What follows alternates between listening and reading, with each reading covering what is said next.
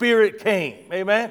You think about that Spirit. Think about the disciples that were there waiting for the, for the Spirit to show up. Jesus is with them there, and there's about 120. Well, he's with his disciples actually when he when he had this part of the conversation. He says, "I want you to wait here in Jerusalem. Don't go anywhere, because the Spirit is going to come."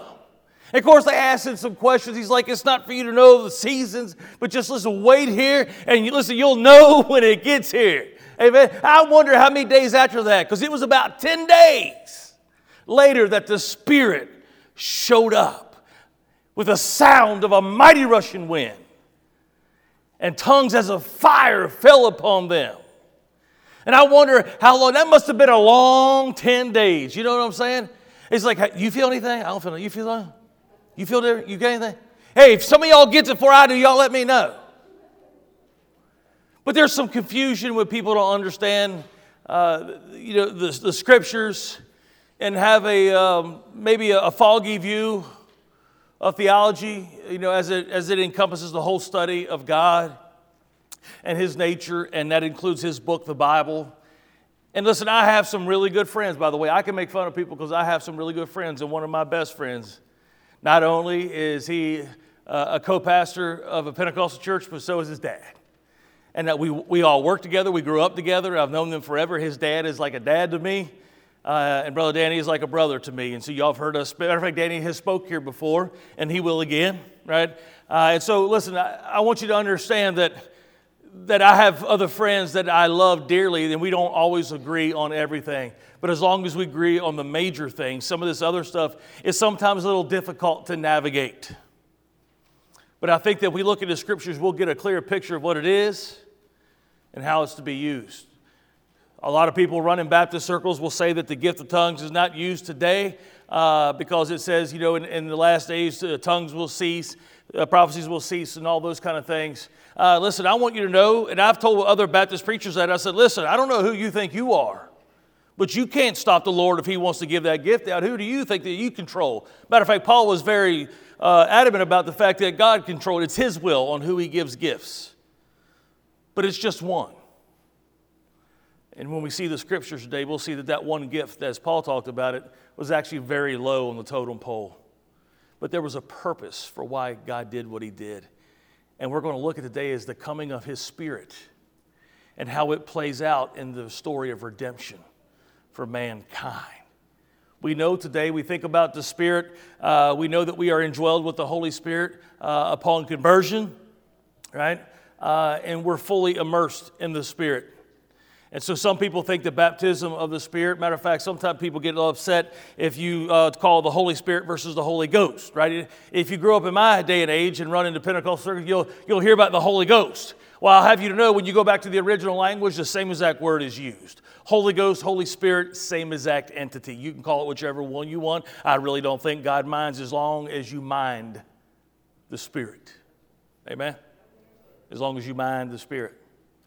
So we're going to dig into this. We don't, we don't shy away from hard things around here or difficult things, but let's look at the scripture. So I got a lot of scripture to go over today. So have your Bible handy, stay in it, and let's look at Acts chapter 2. We're going to read verses 1 through 4. Then we're going to have prayer so you know what to do next. You need to stand on your feet because we're going to pray after we read this scripture. Amen. I expect the same level of excitement when the music was playing as we do now. Amen. So, amen every now and then ain't going to bother me a bit. If you let out a hallelujah or a woohoo, it won't matter to me. Matter of fact, I might preach just a little bit harder. Amen. You know what's happened? I preach harder on the weeks I don't feel so swift. I ain't felt swift all week. All week, just been having issues. But man, I don't know about it's just something about just being in God's house with God's people. Just does something for you. Amen. That's why he wants us to come together. Acts chapter 2, verses 1 through 4. It says, When the day of Pentecost arrived, they were all together in one place. And suddenly there came from heaven a sound like a mighty rushing wind, and it filled the entire house where they were sitting. And divided tongues as of fire appeared to them and rested on each one of them. And they were all filled with the Holy Spirit and began to speak in other tongues as the Spirit gave them utterance. Let's pray. Father, we love you. Lord, we thank you for this day. Lord, we thank you for your spirit that we have felt here today. Lord, the excitement that has run through our church, excited about the simple fact that you're still on the throne. And we know that you are faithful. and that you love us. That you gave your son to die for us. Lord, today we are thankful, we are overwhelmed, and we are, as Chris said, in awe of who you are. Lord, and of the encouragement and of the blessings that we can feel in your presence. So, God, we ask you to go with us today, Lord, as we open your word. Lord, we ask that you would guide us, give us wisdom, and that this would be all about you and nothing about me or any one of us here. Lord, we love you. And we ask these things in the name of your beautiful Son, Jesus. Amen. Y'all can be seated. Now, the word Pentecost comes from the word penta, meaning 50. So, Pentecost is 50 days after the Passover. And so, on this particular day, it's been 50 days since Christ has been crucified. Now, at this point, Christ has appeared uh, to, to many, as Paul said, even to 500 at one time. Then he appeared also to his disciples uh, several times, but now and they, they, were what we assume is the upper room, and Jesus said that he's going to go, but to wait here because the Spirit will come. And so imagine how many Jews have descended upon Jerusalem at this point because they are coming together for the feast of Pentecost, also known as the Feast of Weeks, which comes after the Feast of the First Fruits. And so the Jewish people were a lot about a feast. I wonder sometimes if they weren't about feasts as Baptists are to homecomings. Y'all know what I'm talking about? You know, the old homecomings where everybody brought that covered dish, and listen, banana pudding. Land sakes alive, get out of town. My Aunt Susie used to make banana pudding for every homecoming. Never got it any other time of the year. I thought, matter of fact, I thought banana pudding was a homecoming food. I thought maybe them little vanilla wafers they put on top for decoration. I thought maybe they was to represent manna or something. I don't know. I was a kid. All I know was I made a beeline. When they got done saying prayer uh, over the food, I made a beeline to banana pudding. I don't care if I eat anything else that day, I was getting some of that banana pudding. Jews, they loved their feasts. These feasts were to commemorate things. They were ordained by God. He set them out. He told them to have these, these commemorations, if you will. And so think about how many Jews would have gathered there at Jerusalem for the, the feast of Pentecost, not realizing what was about to happen. So let's kind of go back and look at Acts chapter 1, and so we can kind of set the tone, if you will. Now, Acts chapter 1, starting at verse 1. By the way, this is all in your uh, the Custom Church app if you have that open. Acts chapter 1, verses 1 through 8 says this In the first book, O Theophilus, now, y'all know who Theo is, right? I call him Theo for short, right? Me and Theo, we're like this, right? If you go to Luke chapter 1, you're going to find out that Luke is addressed to who? The same guy, Theophilus. That, they, that Luke said that he wrote as all gave him account. In other words, he recorded the accounts of those who had seen the works of Christ, and he gave them a, or put them together so they would have a, a historical document about the ministry of Christ. And so Acts chapter 1 is break opening volume 2 of Luke's book. Volume 1 would be the book of Luke. Acts would be the second volume of the book of Luke. And so he's writing here to Theophilus. Now, some people say Theophilus may have been a person, but some people say that Theophilus was a common name in the Greek at the time, and that maybe Luke just addressed it to a very common name. Um, because, first off, remember, they're being persecuted at this time. And to write it to a specific person may put them in more danger than they already were. We don't know. That's one plausible idea. Don't take that for being concrete. That's just one of the ideas. And so maybe the letter was addressed to a common name. It'd be like, it, it would be like writing to, to John Smith or to Bobby Brown or, or any kind of other common name that you could think of, right? Uh, and so it would be just be writing to John Doe. And so, but he writes this book and he addresses it to the same person. It says, I have dealt with all that Jesus began to do and teach until the day that he was taken up, after he had given commands through the Holy Spirit to the apostles whom he had chosen. So he's saying, Look, that's when I closed down book one, and now this is volume two. It says, He presented himself alive to them after his suffering by many proofs, appearing to them for 40 days and speaking about the kingdom of God. And while staying with them, he ordered them to not depart from Jerusalem, but to wait for the promise of the Father, which he said, You have heard from me that for John baptized with water, but you will be baptized with the Holy Spirit not many days from now. So Jesus stayed 40 days and then he ascended. Pentecost is what day? Number 50. 10 long days, I'm sure that they were there waiting.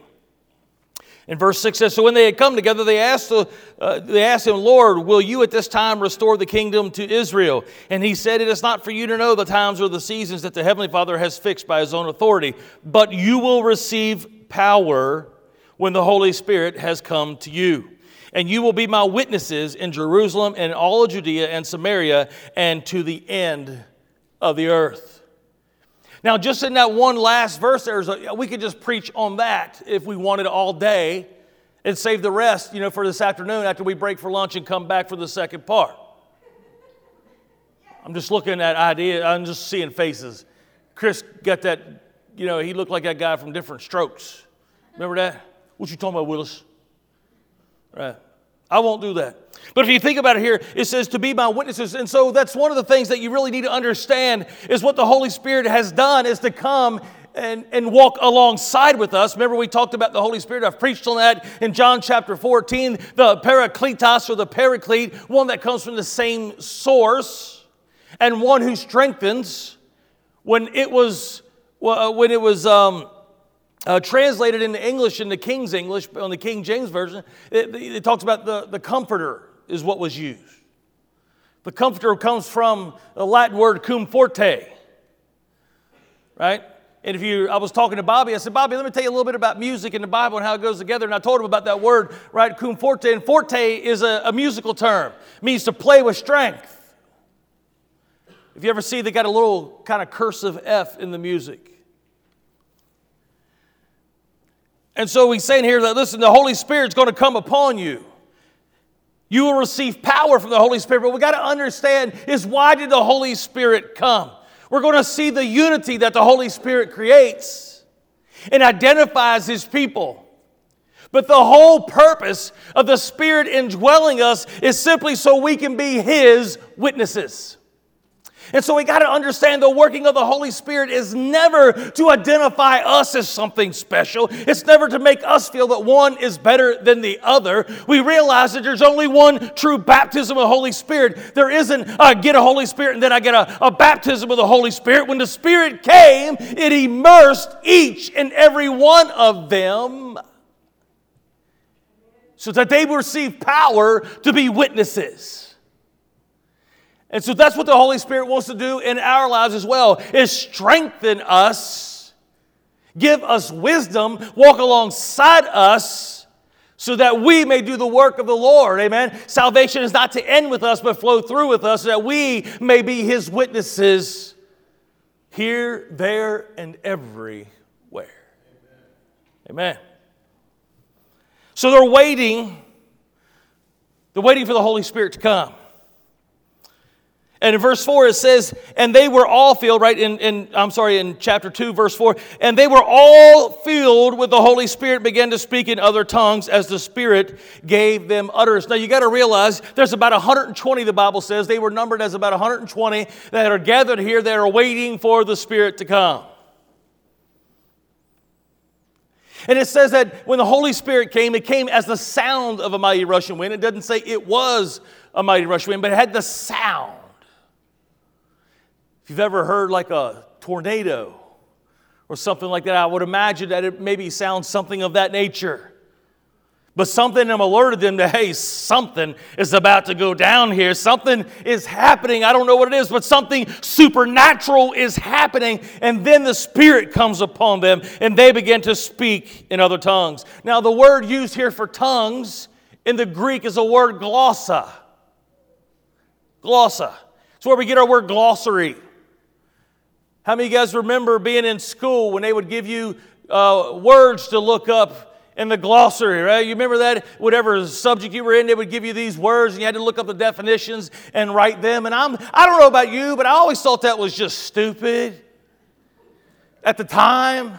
Why do I got to write something down that's already been written down? It's in the book. If I need it, I'll just turn to it. Why I gotta, why do I gotta memorize these things? Have to take a test. I always scored poorly on those things.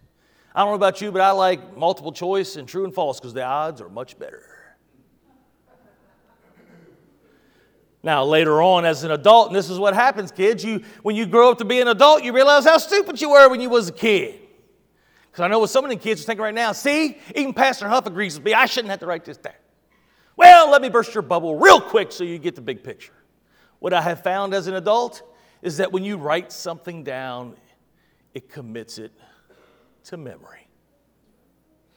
That's why your parents gives you demerits sometimes. When you've been bad and you have to write the demerits, I will not hit my brother or I will not do whatever. It's so that it burns it in your memory not to do that again. Demerits work. Give them out some. I just give them demerit when you get home just for the sake of, hey, Pastor told me I had to do this. I need to do it. Demerits for everybody.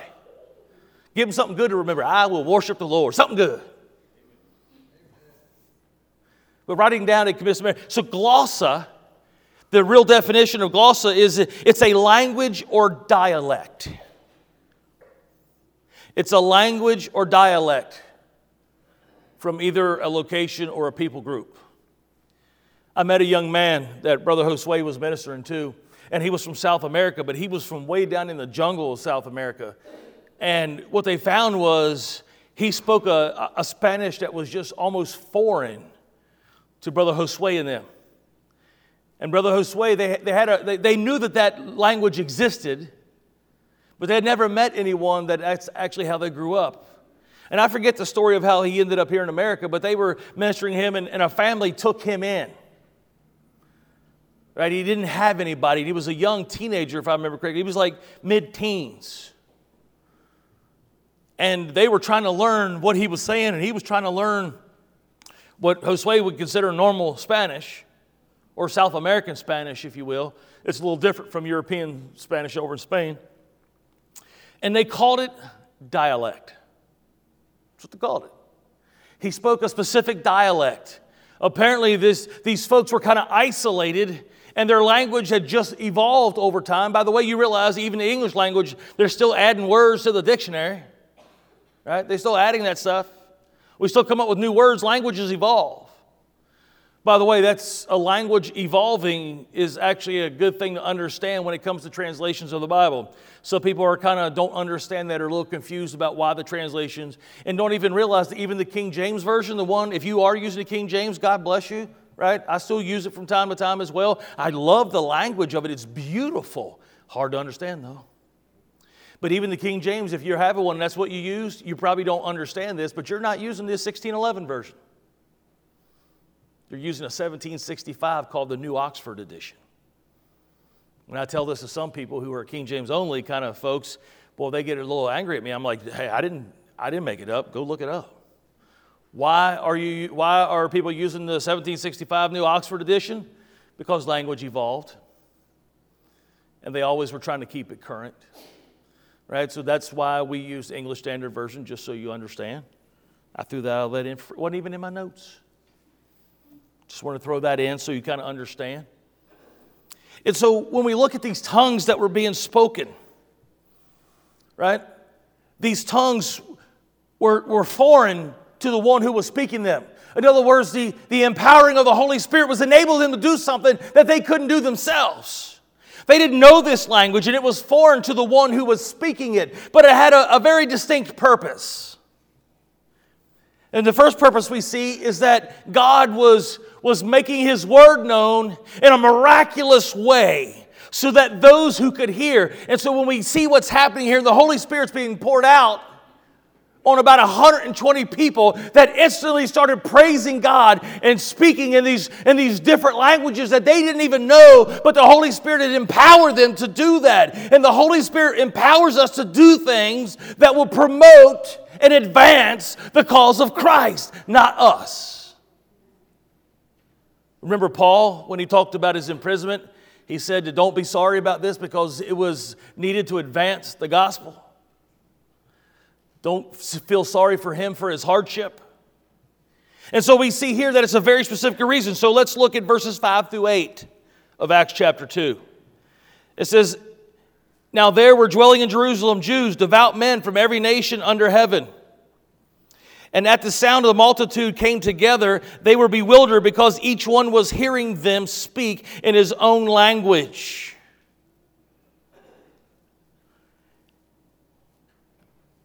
And they were amazed and astonished, saying, Are not all these who are speaking Galileans?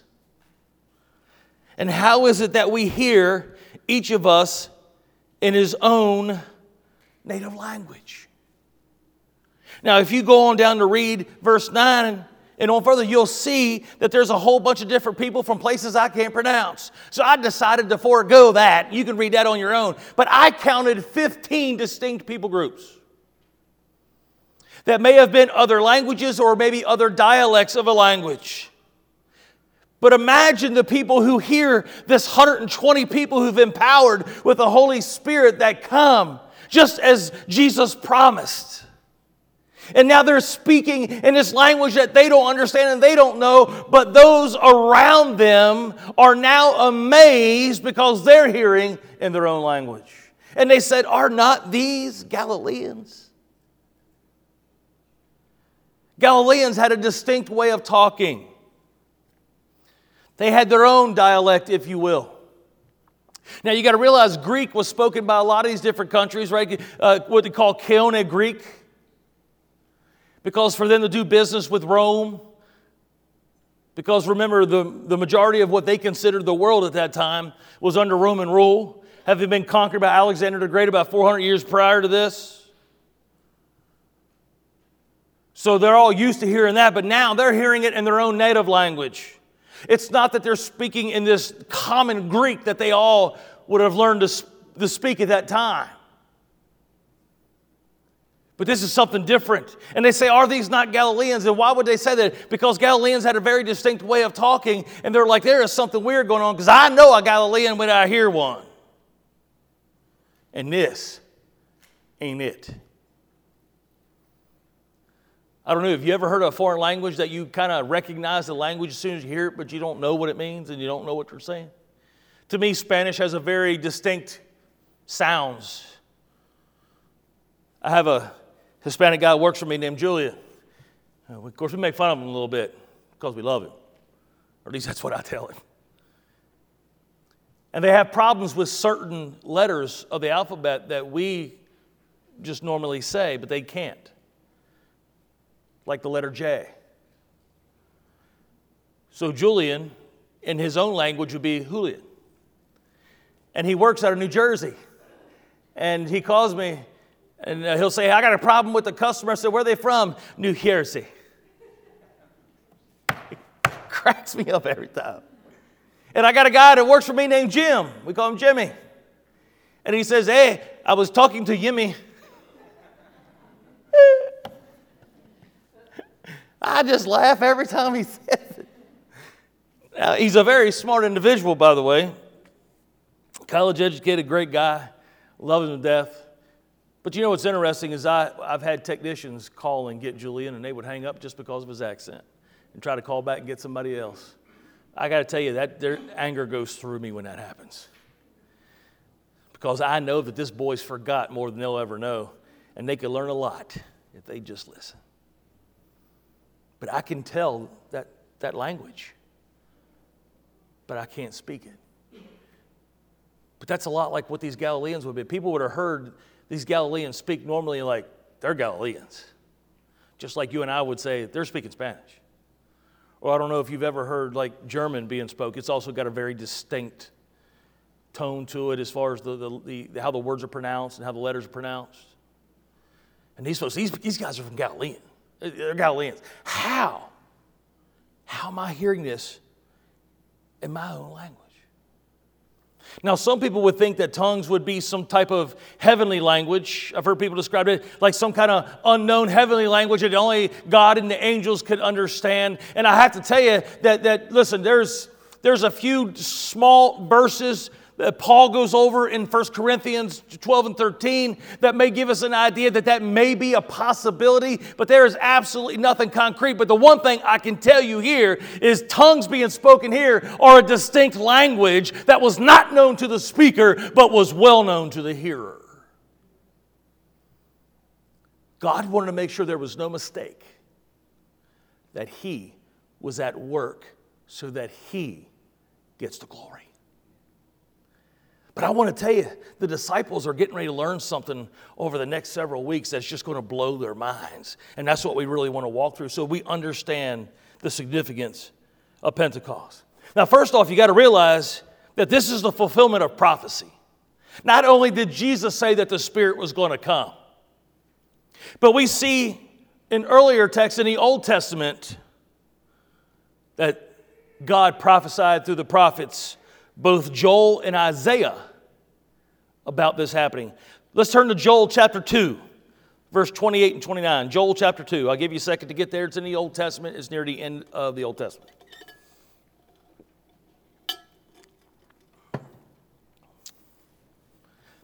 I was listening to a message from R.C. Sproul about this very subject, and he kind of broke down Pentecost, not only in what happened the day of Pentecost, but subsequently what would happen. And he kind of broke people down into four people groups. And we're going to see that what happened at Pentecost is going to continue.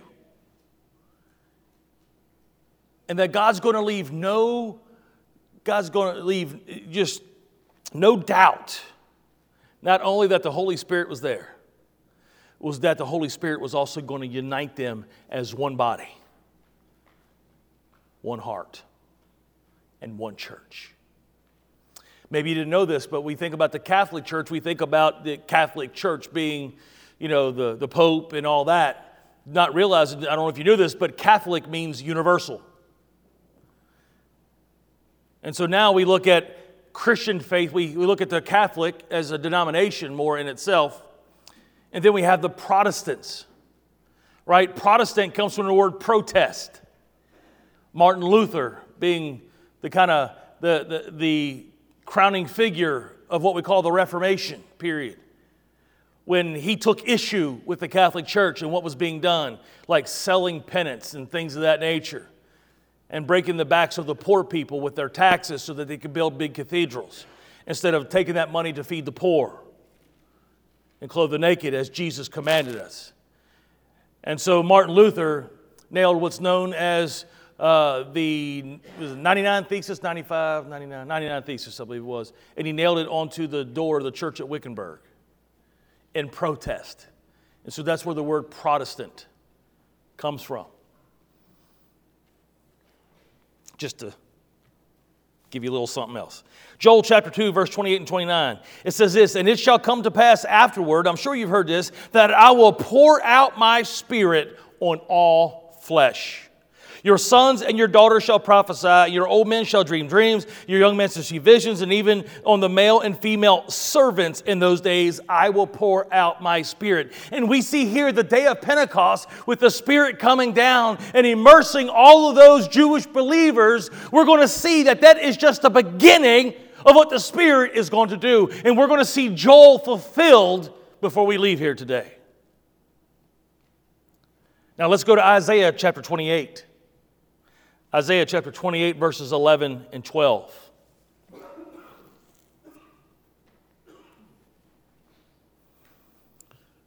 Isaiah 28, verses 11 and 12 says this For by people of strange lips, with a foreign tongue, the Lord will speak to his people.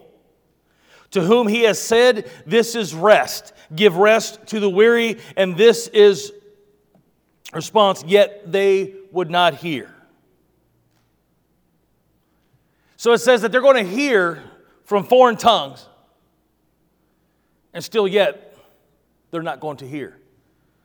Now, some theologians say that this is kind of a, a, a, scripture that's fulfilled in what we call a near fulfillment and a far fulfillment. The near fulfillment being that when they were taken captive by the Assyrians and taken back to Babylon,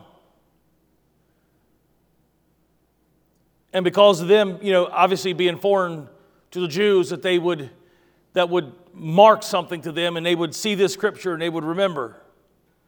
But the far fulfillment is Pentecost.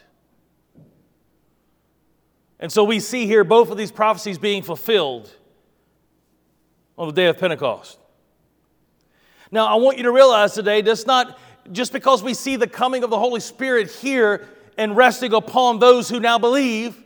It doesn't mean that the Holy Spirit was not active up until now. It's not like the Holy Spirit took a nap in the Old Testament and waited for Jesus to, to be ascended and then all of a sudden come on the scene.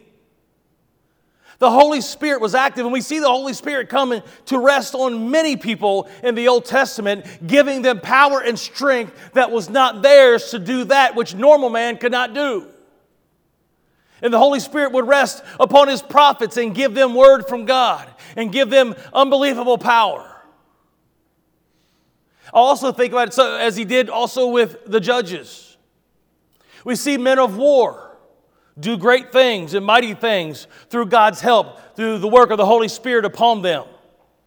Anytime that you see God moving on someone in the Old Testament, it was moving through the person of the Holy Spirit upon them. I think about Samson. You remember Samson? Had all that strength. He ended up with that old wretched woman, Delilah. Ended up cutting off his hair. She tried to trick him like two or three times, and he knew she was just bad news and still couldn't, just couldn't shake. By the way, if you really want to understand addiction, reading the story of Samson kind of give you some insight. Amen? But at the end of Samson's life, he prayed God that he would give him strength just one more time. And he grabbed a hold of the pillars and he collapsed the whole building, wiping them all out. Holy Spirit came upon Samson and empowered him. But there's one I want to, it's not in your app, by the way, but I want you to turn to the book of Numbers just for a minute. And I want you to see something that's kind of cool. In Numbers chapter 11, I'll give you a moment to get there.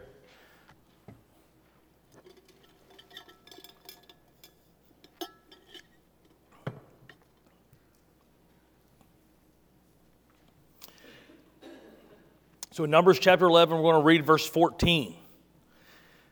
This is Moses speaking. He says, I am not able to carry all this people alone. The burden is too heavy for me. If you will treat me like this, kill me at once if I find favor in your sight, that I may not see my wretchedness. I know what you're thinking. What does this got to do with Pentecost? I'm going to explain to you. First off, that's how Mo- Moses is wore out wore out. He's been listening to the people complain. By the way, people are complaining now that manna, manna for breakfast, manna for lunch, manna for dinner, manna for midnight snack. All I got is manna, manna, manna. I don't know about you, but when I find something I like, I'll just eat the dickens out of it. Ask Sal. I like something, bologna and cheese, I could eat it every day. Eggs, I could eat every. I could live on that. I could. Doesn't bother me. I eat eggs every day. So when I hear people complain about manna, I'm like, if it tastes good, I'd probably been cool with it. I don't know, they probably had manna. They probably tried some condiments or something on it, a little ketchup on manna, some mustard, find whatever combination you like. But they was complaining about manna. Now they're complaining, and Moses hears people weeping. Go ahead and read the whole chapter uh, uh, uh 11 of Numbers later, and you'll get the idea. They're all complaining, right? And, and weeping. The brothers out here in the desert, all they got to eat is manna. Just manna, manna, manna. And Moses like, I can't take no more. Can't take it. So look at verse 16. Moses done asked, Lord, just kill me now. Lord, just take me out of here. Man's got to feel pretty bad to get to that point.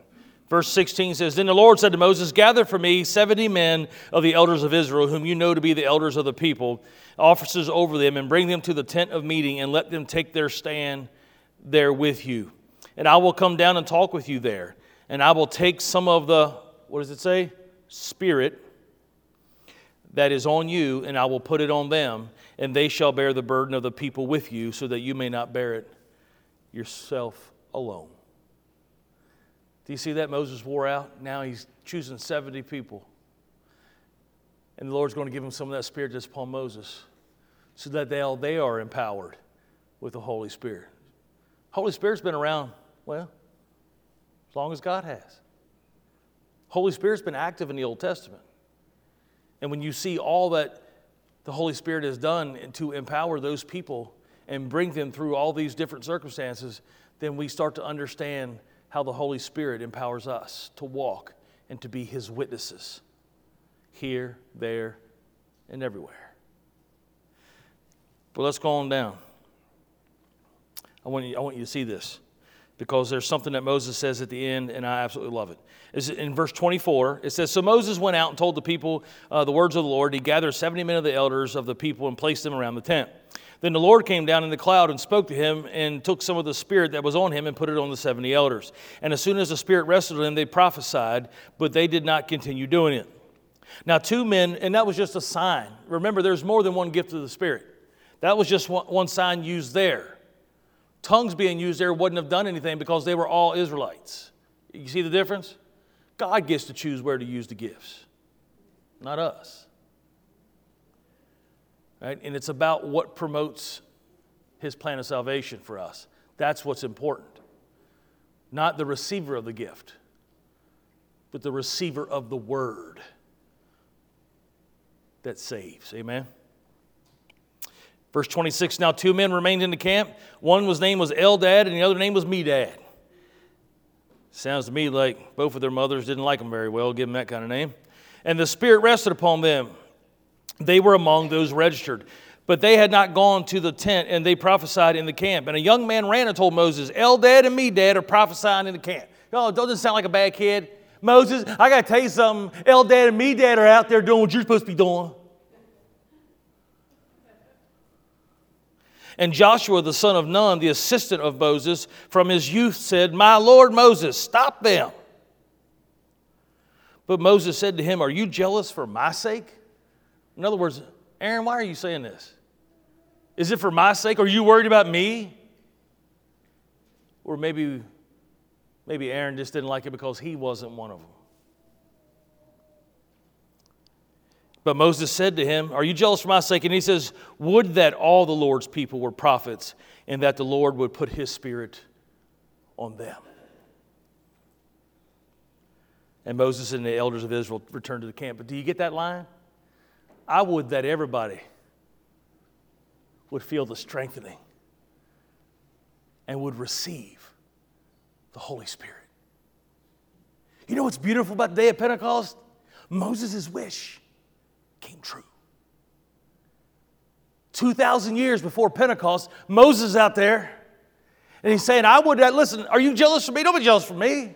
I would that everybody would feel this. I would that everybody would know what it's like to walk with the Lord and have His Spirit within them and have that Spirit that strengthens us and empowers us to walk in this world today, that empowers us to live in such a way that makes us witnesses for Almighty Holy God. Not for our glory, but for His. And you know what happens though when we're walking and we're supposed to be His witnesses? And we find ourselves in a situation where somebody is speaking ill of God, or a question comes up and we feel that, that, that feeling in our gut that tells us that we need to speak up and say something because we have the answer, we have the hope that everybody needs, and now here's a circumstance that has been presented to me, and now I need to speak the wisdom of Almighty God, and the Holy Spirit is telling us, open your mouth. And I don't know about you, but how many times you choke back those words?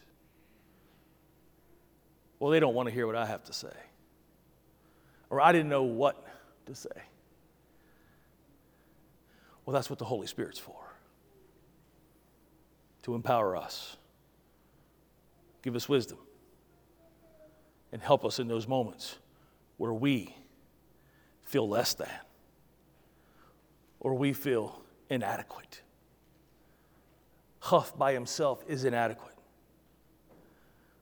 But with the quickening of the Holy Spirit, I can do all things through Christ who strengthens me. Amen. Moses like, I would love everybody to experience this. So let's continue on. So now we see that the Jews that are there that hear the 120 being indwelled with the Holy Spirit, now we see that that's just the beginning. Let's go back to Acts, and I want you to go to chapter 8.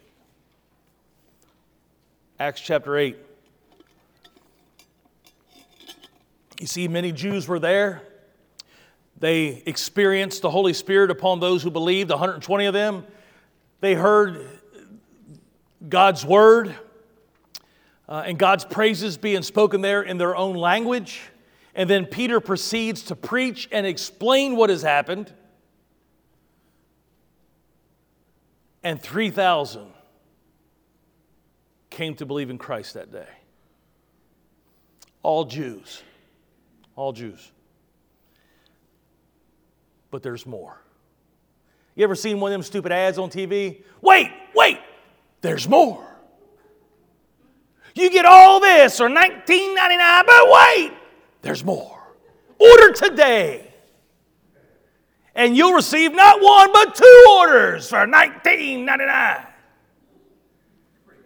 I know, right? But wait, there's more. I'm going to sell ShamWows if this preaching thing don't work out. In Acts chapter 8, verses 14 through 17, we've seen God now present himself.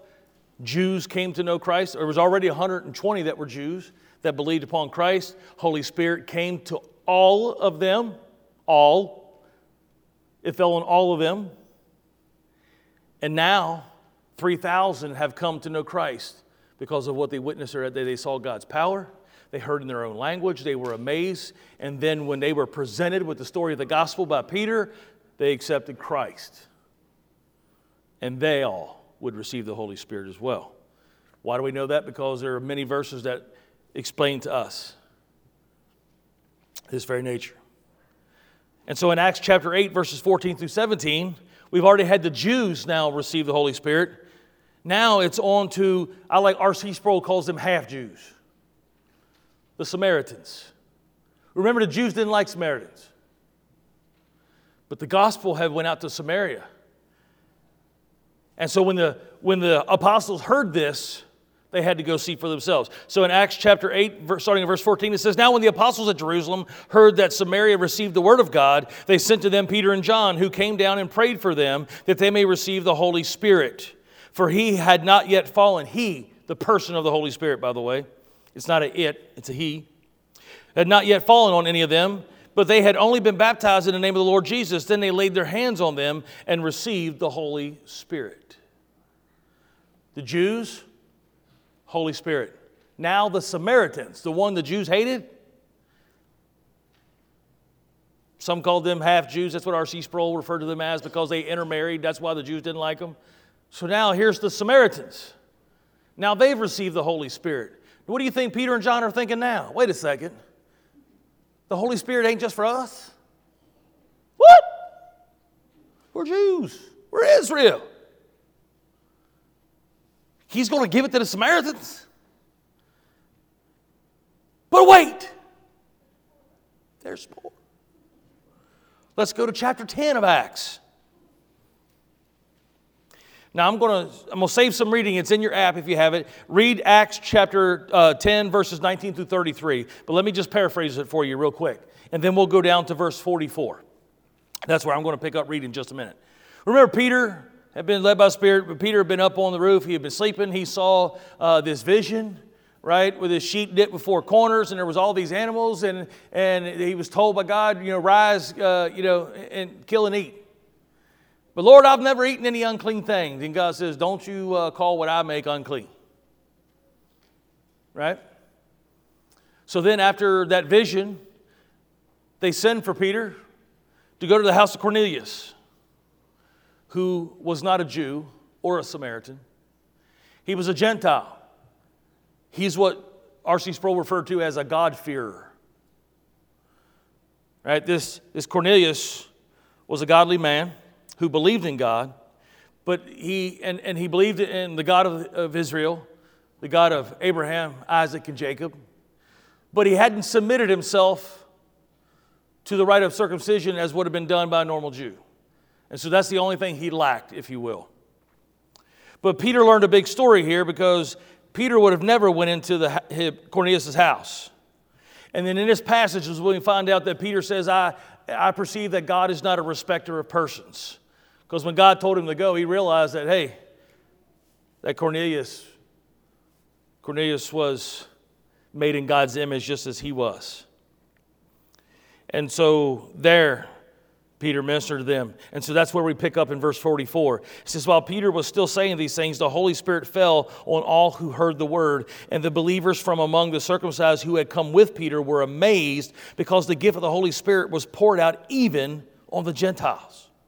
For they were hearing them speaking in tongues and extolling God. Then Peter declared, Can anyone withhold water for baptizing these people who have received the Holy Spirit just as we have? And he commanded them to be, na- to be baptized in the name of Jesus Christ. And they asked him to remain there some days. So now the people who came with Peter were, were obviously Jewish as he was. And now imagine their amazement. These wasn't even half Jews, these were Gentiles. And they've received the Spirit as well. But these were God-fearers. They, were, they already believed in, in the God of Abraham, Isaac, and Jacob. And so, well, maybe that had something to do with it. But wait, there's more. All right, turn to Acts chapter 19. Acts chapter 19. And let's read what happened in Ephesus. It says, And it happened that while Apollos was at Corinth, Paul passed through the inland country and came to Ephesus. Acts 19, chapter 1, uh, chapter 19, verses 1 through 10. It says, And he said to them, Did you receive the Holy Spirit when you believed? And they said, No, we have not even heard that there is a Holy Spirit.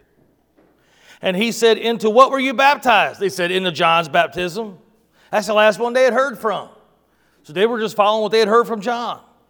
And Paul said, John baptized with the baptism of repentance, telling people to believe in the one who was to come after him, that is Jesus. So they didn't even know who that was. But they believed in what John taught, and they were just following that the best they could. Says, On hearing this, they were baptized in the name of the Lord Jesus. And when Paul had laid his hands on them, the Holy Spirit came on them, and they began speaking in tongues and prophesying. There was about 12 men in all, and they entered the synagogue for about three months, spoke boldly in reasoning and persuading them about the kingdom of God. So we see the Jews, we see the half Jews, we see the, the Gentiles who believed in the God of Abraham, Isaac, and Jacob, and now we see a group of Gentiles that didn't hardly understand anything. They just believed John about repenting and were just doing the best they could. And guess what? The Holy Spirit has come and has rested on them as well. And all of them received the Holy Spirit. Do you see the significance of Pentecost coming before your eyes? Joel said that God said, I will pour out my spirit on all flesh. Remember that it was God of the Israelites, it was Israel, his chosen people. And now we see that Jesus has come. He's given his life a ransom for absolutely everybody. And all who will receive him as Lord will receive the Holy Spirit there were none who were left out. There were no haves and have nots. You see, we realize because of this special gift that was given, and each people group received this very one same gift, it helped them understand the unity that the Holy Spirit does by resting on all believers who believe in Christ Jesus as Lord and follow Him and are committed and persevere in Him. And we are united today by the Holy Spirit and what He has done. Now, listen, tongues is not the only gift, there's a lot of other gifts. Paul said, if you, even if you have tongues and you have love, you have absolutely nothing, you're just like a noisy gong. And so we, it's not that we should seek this one particular gift. Instead, we should seek unity because we are united in Christ Jesus. And realize that this gift was given for a, a, a very specific purpose. Imagine if God would have given a different gift to one other group. Wait a second. We had tongues, you had tongues, you had you you didn't have tongues? Oh. Sorry about your bad luck. I guess you're not it with us. You'll be second class. But God makes sure that this prophecy is absolutely fulfilled, that there's absolutely no question that Jesus Christ died for whosoever will. And that you and I are we're united because of the Holy Spirit. Now I want you to turn your Bibles to Romans chapter 8 verse 9 just for a second. Romans chapter 8, verse 9, that's not on your app either.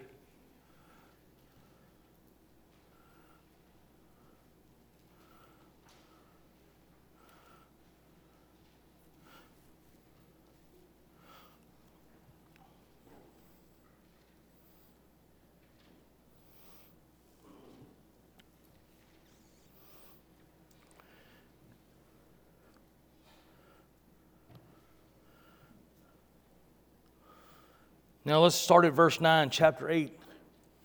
And I want you to just understand that we, all believers, are indwelled with the Holy Spirit if we're a true follower of Christ. Now, are there those who may claim to know Christ and haven't been indwelled with the Holy Spirit? I believe there are people that come in and out of churches every week that are going to split hell wide open, absolutely. But you know why they're not indwelled with the Holy Spirit? Because they're not truly committed to Christ. He's not Lord. They just want some feeling of false confidence that they're a part of the body of Christ because they enter his house. You can come in and out my house, don't make you a Hoffmaster, amen? Now, if I adopt you into my family, you'll be a Hoffmaster. And we see Paul use that kind of language spe- specifically in Galatians. We are grafted into the family of God whereby we can cry, Abba, Father. But there are those who maybe claim to know Christ, but truly in their heart have not repented. But let's look at, at Romans chapter 8, starting at verse 9. It says, You, however, are not in the flesh, but in the Spirit, if in fact the Spirit of God dwells in you. Do you like how he says that? If in fact. Anyone who does not have the Spirit of Christ does not belong to him. But if Christ is in you, although the body is dead because of the sin, the Spirit is life because of righteousness. If the Spirit of him who raised Jesus from the dead dwells in you, he who raised Jesus Christ from the dead will also give you your mortal bodies through his Spirit who dwells in you. So then, brothers, we are debtors, not to the flesh, to live according to the flesh, for if you live according to the flesh, you will die. But if by the Spirit you put to death the deeds of the body, you will live. For all who are led by the Spirit of God are the sons of God. Can you be a son or daughter of God without the Spirit? No, you cannot. There are some people that will teach that there is the indwelling of the Holy Spirit, then there's this other baptism of the Holy Spirit. But the only thing that identifies that baptism of the Holy Spirit seems to be one gift that we already find out in the scriptures, and I'm going to show it to you. We're not all going to receive that. Do you understand the confusion here? So let's look. You didn't think I was going to talk about this and not get to the hard stuff, did you? 1 Corinthians chapter 12, by the way, it's not that I'm smart in any way, but the, the Word of God gives us the wisdom that we need to, to view this. And I've had these conversations with my dear friends, and I love them absolutely. Absolutely love them. Would do anything for them. And I believe we'll be in heaven together. We happen to disagree on what some people will call a second work of grace. But I believe Romans 8 is very clear that those who are God's children will have his spirit in them without doubt. Let's go to 1 Corinthians chapter 12. We're going to read verses 1 through 11. I'm going to read fast, so you got to listen fast.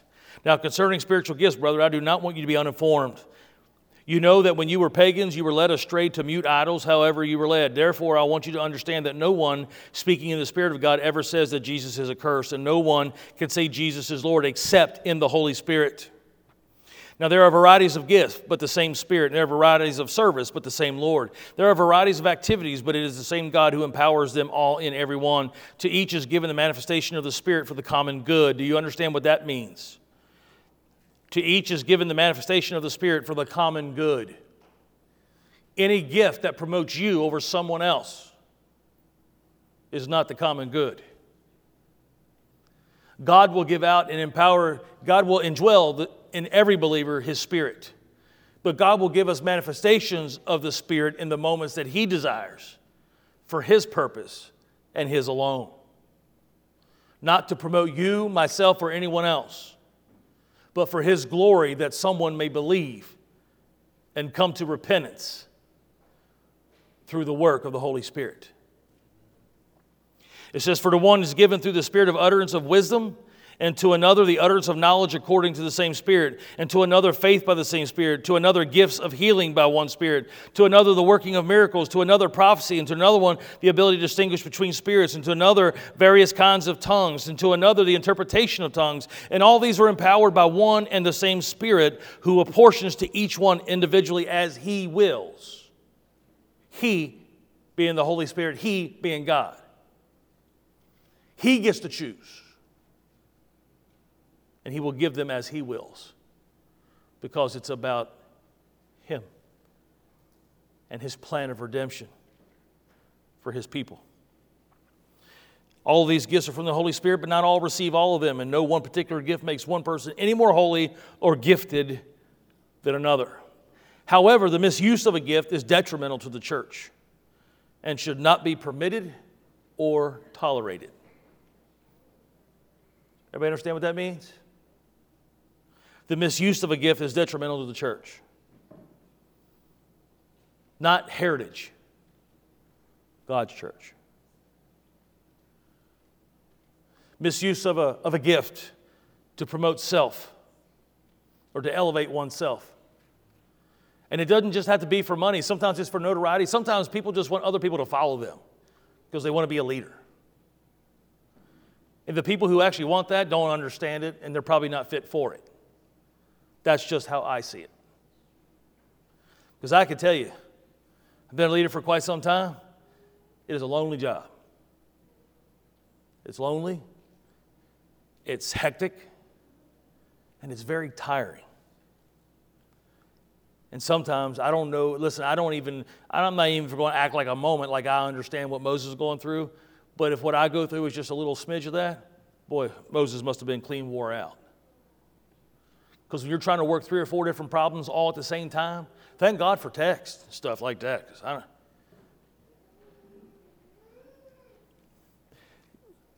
in 1 Corinthians chapter 12, let's go down to verses 12 through 31. It says, Now you are the body of Christ and individually members of it. And God has appointed in the church first apostles, second prophets, third teachers, then miracles, then gifts of healing, helping, administrating, various kinds of tongues. By the way, you see this like teachers, gifts of healing, helping, administrating. All of these are gifts of the Holy Spirit. Do you realize that somebody's like, I don't know what God wants me to do? Listen, if you're really good at organizing, maybe that's your gift of the Spirit. Because not everybody can do it. Do not walk in my office you will find out very quickly I do not have the gift of neatness and administration. I got stuff everywhere. Sal goes into a fit when she walks in my office. Like she don't even know. Well, sometimes she'll come office and sit in a chair because she needs to talk to me, and I'm on the phone with somebody, you know, for work, and she'll just sit there and she just kind of puts her arms like this, like she don't want to touch nothing. Just stuff everywhere. Go and focus on the family and go back. There was an old, uh, there, there was an old uh, broadcast from way back where uh, James Dobson described the difference between a needy and a messy. A needy being one of those ones that has everything tidy, and a messy being me. We all have a purpose. Now, let's pick it back up on verse 29. Are all apostles? Are all prophets? Are all teachers? Do all work miracles? Do all possess the gifts of healing? Do all speak with tongues? Do all interpret? You know that's rhetorical, right? Right? Did everybody get everything? It says, but this, verse 31, but earnestly desire the higher gifts, and I will show you still more, uh, a still more excellent way. Now, the gift itself does not elevate one person over the other. But he says, desire the higher gifts. So let's see what he, let's see what he says. What does that mean? In 1 Corinthians chapter 14, let's go over to chapter 14.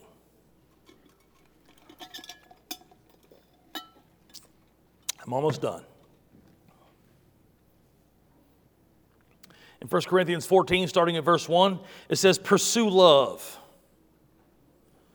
and earnestly desire the spiritual gifts, especially that you may prophesy.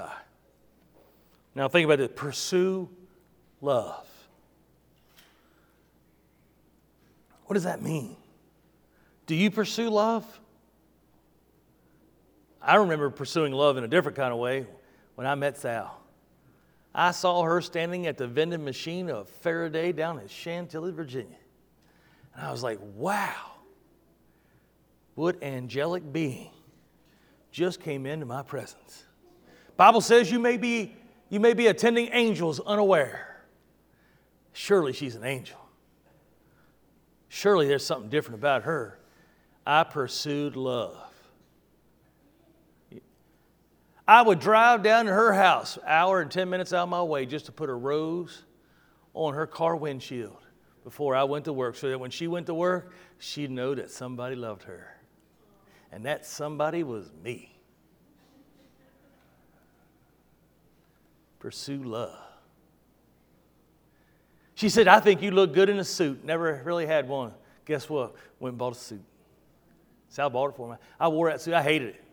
But I wore it. Why? Because she said I looked good in it. I was pursuing love. She didn't like my old orange truck. I had this old orange Dodge Power Wagon. Ho, ho, ho. 1976. Manual steering. Drum brakes all the way around. You know the kind of truck you can't stop and you can't steer.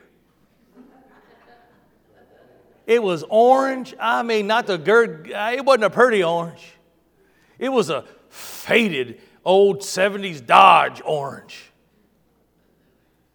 Oh, I loved that truck. Sal hated that truck. I made the mistake one time. Listen, we was fishing. Sal and I was fishing up at Westridge Hills, up on the mountain. It's a little pond up there. We decided to go fishing, and she's, I forget what we needed. She goes, I'll run to the store. I'm like, you sure you're going to drive? You going to drive the old Dodge? Ah, I'll be fine. She come back, that's the stupidest vehicle I ever seen in my life. I went to go hit the brakes and it took a turn.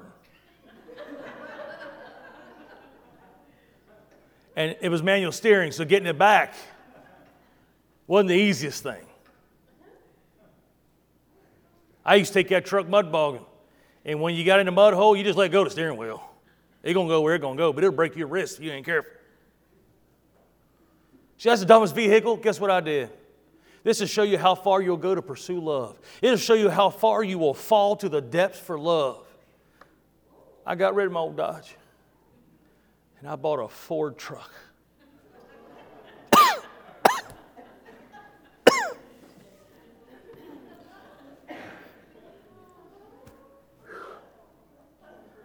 I still have nightmares. Hey, listen, I bought a brand new one. I didn't mess around. Sal didn't like that truck. I'll get her one she does like. One she'll be proud to ride in. Why? Because I was pursuing love. Looking for opportunities everywhere to show her how much I care. Jesus showed us how much he cared when he allowed himself to be nailed to a cross. And you know what he's saying here? And Paul's saying here? pursue love like Jesus pursued you by dying on the cross. The amount of things we'll go to for the love of a person, but what will we do to show the love of God?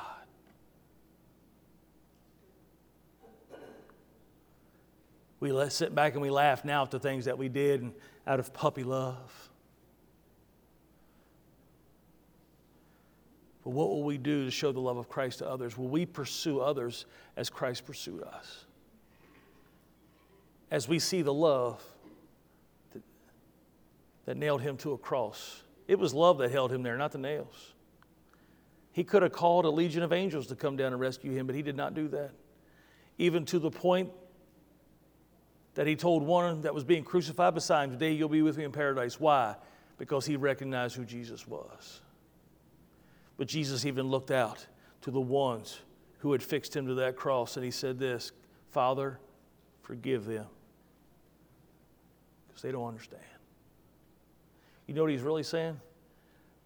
I'm giving you the forgiveness ahead of time because when you finally realize what you did today, you'll know that I love you too. Can you imagine the horror of being one of those soldiers and later find out that the, the person you nailed to that cross really was the Son of God? And did you think that they would think that there's forgiveness for them? Probably not. But Jesus made sure that they knew. Pursue love. He says, earnestly to desire the spiritual gifts. We are to pursue love. It says, especially that you may prophesy. Let's go to verse 2. For the one who speaks in a tongue speaks not to men, but to God, for no one understands him. But he utters the mysteries in the Spirit. On the other hand, the one who prophesies speaks to people for their upbuilding and encouragement and consolation. The one who speaks in a tongue builds himself up, but the one who prophesies builds up the church. Now, I want you to all speak in tongues, but even more to prophesy. The one who prophesies is greater than the one who speaks in tongues, unless someone interprets so that the church may be built up.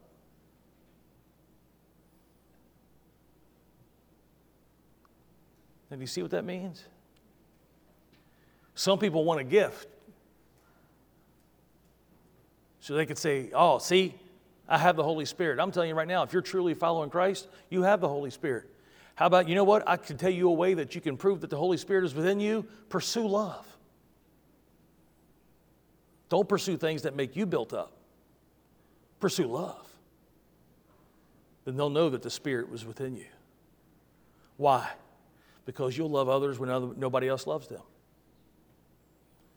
I had a buddy of mine, why do you love me? Because Christ loves me. And I don't care what you've done, He'll still be your Savior if you'll call upon Him. Now let's go on down, start, let's go to verse 6 and 14. Now, brothers, if I come to you speaking in tongues, how will I benefit you unless I bring you some revelation or knowledge or prophecy or teaching? If even lifeless instruments such as a flute or the harp do not give distinct tones, how will anyone know what is played? And if the bugle gives an indistinct sound, who will get ready for battle? So with yourselves, if your, if your tongue you utter speech that is intelligible, how will anyone know what is said? for you will be speaking into the air. There are doubtless many different languages in the world, and none is without meaning. But if I do not know the meaning of the language, I will be a foreigner to the speaker, and the speaker a foreigner to me. So with yourselves, since you are eager for manifestations of the Spirit, strive to excel in the building up of the church. He says, if you're really wanting to see the manifestations of the Spirit, are you with me, church? If you really want to see the Spirit at work, build up the church. Don't just make yourself get here but you work so that others may hear and bring them with you. If you really want a manifestation of the Holy Spirit, get involved, plug in, do something. Find something that you're good at. Find something the Spirit has given you, whatever gift that is. It might be the gift of brushing toilets. I don't care what it is. Use it. You want to see the Holy Spirit manifested? Then get busy in the church. Amen. Quit wanting something else that shows you the manifestation so others may around you may think that you're holy and seek to do the work of the Spirit in the building up of the church. Then we'll get something done, folks. Then. I can tell you right now, you can't lead unless you follow first. Followers make the best leaders. Amen? So let's go on. So Paul had to dole out an understanding about how to use these gifts. So let's go down to 1 Corinthians 14. Let's go down to verse 26. I'm skipping over some. Uh, Brian, just for the sake of time, let's go down to verse 26.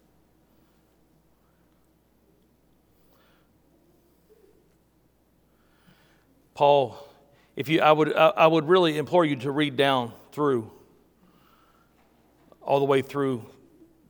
Uh, we'll actually go to 1 Corinthians 13 and read through 14, and you'll get a better understanding. I'm just giving you some specific points today. But Paul said that I'd rather utter five words that man could understand than, ten, than thousands of words in an unknown tongue. But we see the same word used here in tongues as it was in Acts, meaning a language or dialect. So I tend to fall on the side of that tongues is enabling a believer to speak a language that they did not know. But the purpose of that language is not just to prove that God's Spirit is upon you, but it has a specific purpose, as it did in Acts chapter 2, as it did in Acts chapter 8 when we saw that, and then on in chapter 19. They all had a purpose.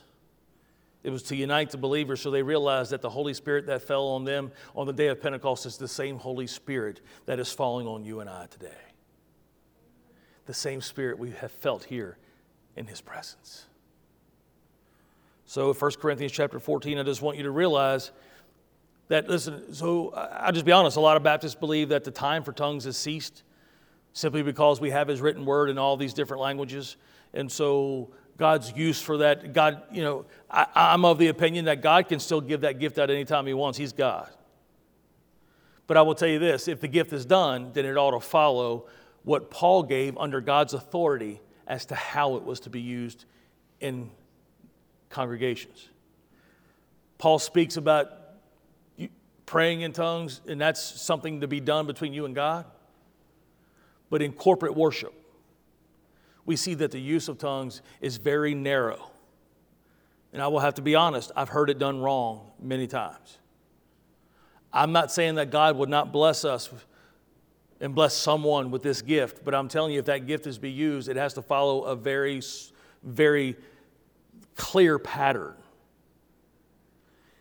And this is given under the inspiration of the Holy Spirit to Paul by God's authority. And this is what we are to follow.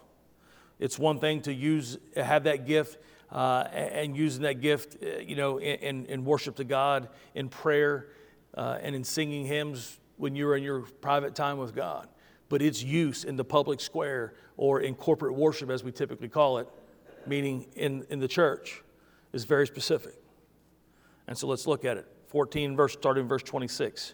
It says, What then, brothers? When you come together, each one has a hymn, a lesson, a revelation, a tongue, or an interpretation. Let all things be done for the building up. I think you've already seen that, that theme as we've read through here. If any speak in a tongue, let there be only two, at most three, and each in turn. That means nobody's doing it at the same time. Everybody with me? I've been in services where that's not been the case. According to what Paul has written here, under the inspiration of the Holy Spirit given by God's authority, it's never to be done at the same time. One at a time, two, at most three. It says, then, and let someone interpret. But if there is no one to interpret, let each of them keep silent in the church and speak to himself and to God. In corporate worship, there is no practice of tongues without interpretation, or it is not done according to the scriptures, pure and simple. Again, I love people on different side of the aisle of this topic. I love them, and some of us just stay away from this conversation because we already know we disagree on it. We agree on the major things. We, agree, we believe that we are saved through Christ and Christ alone right? He is the way, the truth, and life, and no one comes to the Father but through Him. We agree on those things. We disagree on some of these, what we call marginal items. These marginal items are not, uh, you know, issues of salvation. These marginal items are more a practice of worship. But I believe this is very clear. It says, But if there is no one to interpret, let them keep silent in church and speak to themselves on God. Let two or three prophets speak and let the others weigh in what's said. If a revelation is be made uh, to another sitting there, let the first be silent. For if you can all prophesy one by one, so that all learn and will all be encouraged. And the spirit of prophets are subject to the prophets, for the God is not a God of confusion, but of peace. Now, if you read the whole chapter, you'll find out Paul says, What is, what is someone going to think if they hear tongues with no interpretation? They're going to think that you're mad or something's going on. And, and who gets edified if someone speaks in another language that we can't get the interpretation for? But I also think there's some modern day some modern day exhibits of this that you may not consider, but I believe it's manifestations of the Holy Spirit. Someone who can learn more than one language to me is like, you're the bomb. I know a couple Spanish words, but I can't use them in corporate worship or anywhere else for that matter. You spend enough time on a construction job, you'll learn some things, and they ain't all good. I don't have the ability to do that. But let me tell you about our trip to Mexico. We go to Mexico, and we're there at a church, all Spanish speaking church. I can't speak Spanish, but I preached that day. The Holy Spirit used me, and Brother Josue interpreted. And they received the word not only from me as God gave me the wisdom and the utterance through His Holy Spirit to speak this, the message that day, but also through the gift that God has given Josue to know both languages and to be able to interpret so those people could hear. And then they were lining the altars. It was an amazing service that day. The altar was completely packed full. And Josue and I got to go pray for each one of them. Oh, we spent some time, we had a good time. I didn't know them and I couldn't understand them and they couldn't understand me. But through interpretation, we were able to deliver the gospel and people's lives were changed. Amen. Listen, if God gives you a gift, that gift is to be used for the building up of the church, not for your self gratification, not anything else. Can God use tongues today? Absolutely. But that's not what Pentecost was about. Pentecost was the Spirit coming in such a way that left no doubt in the hearts of those present that the Holy Spirit had arrived. And then when you look at how what happened that day of Pentecost moved throughout the land, spreading to the half Jew, to the God-fearers, and then on to the Gentiles, to leave no doubt that the Holy Spirit that empowered the Jews that day, the 50th day after Passover, is the same Holy Spirit that indwelled the believers of Ephesus, Corinth, Samaria, and everywhere in between. There was a purpose for tongues that day. And if God decides to use them in present day, it's His will. He can do what He wants. But if He does it, He'll use it for His edification, not yours and not mine. Now, I often think about if people want such a gift, Paul said, pray for the gift of prophecy. And I wonder why more people don't do that. How come people ain't praying for that? Here's my thought I can't challenge you on tongues because I don't know what you're saying. But if you say that you prophesy and it don't come true, that makes you a false prophet. That's a lot easier to find out, ain't it? That's a lot easier to be caught that you're doing something for self gain. But what a beautiful day. The Holy Spirit arrives.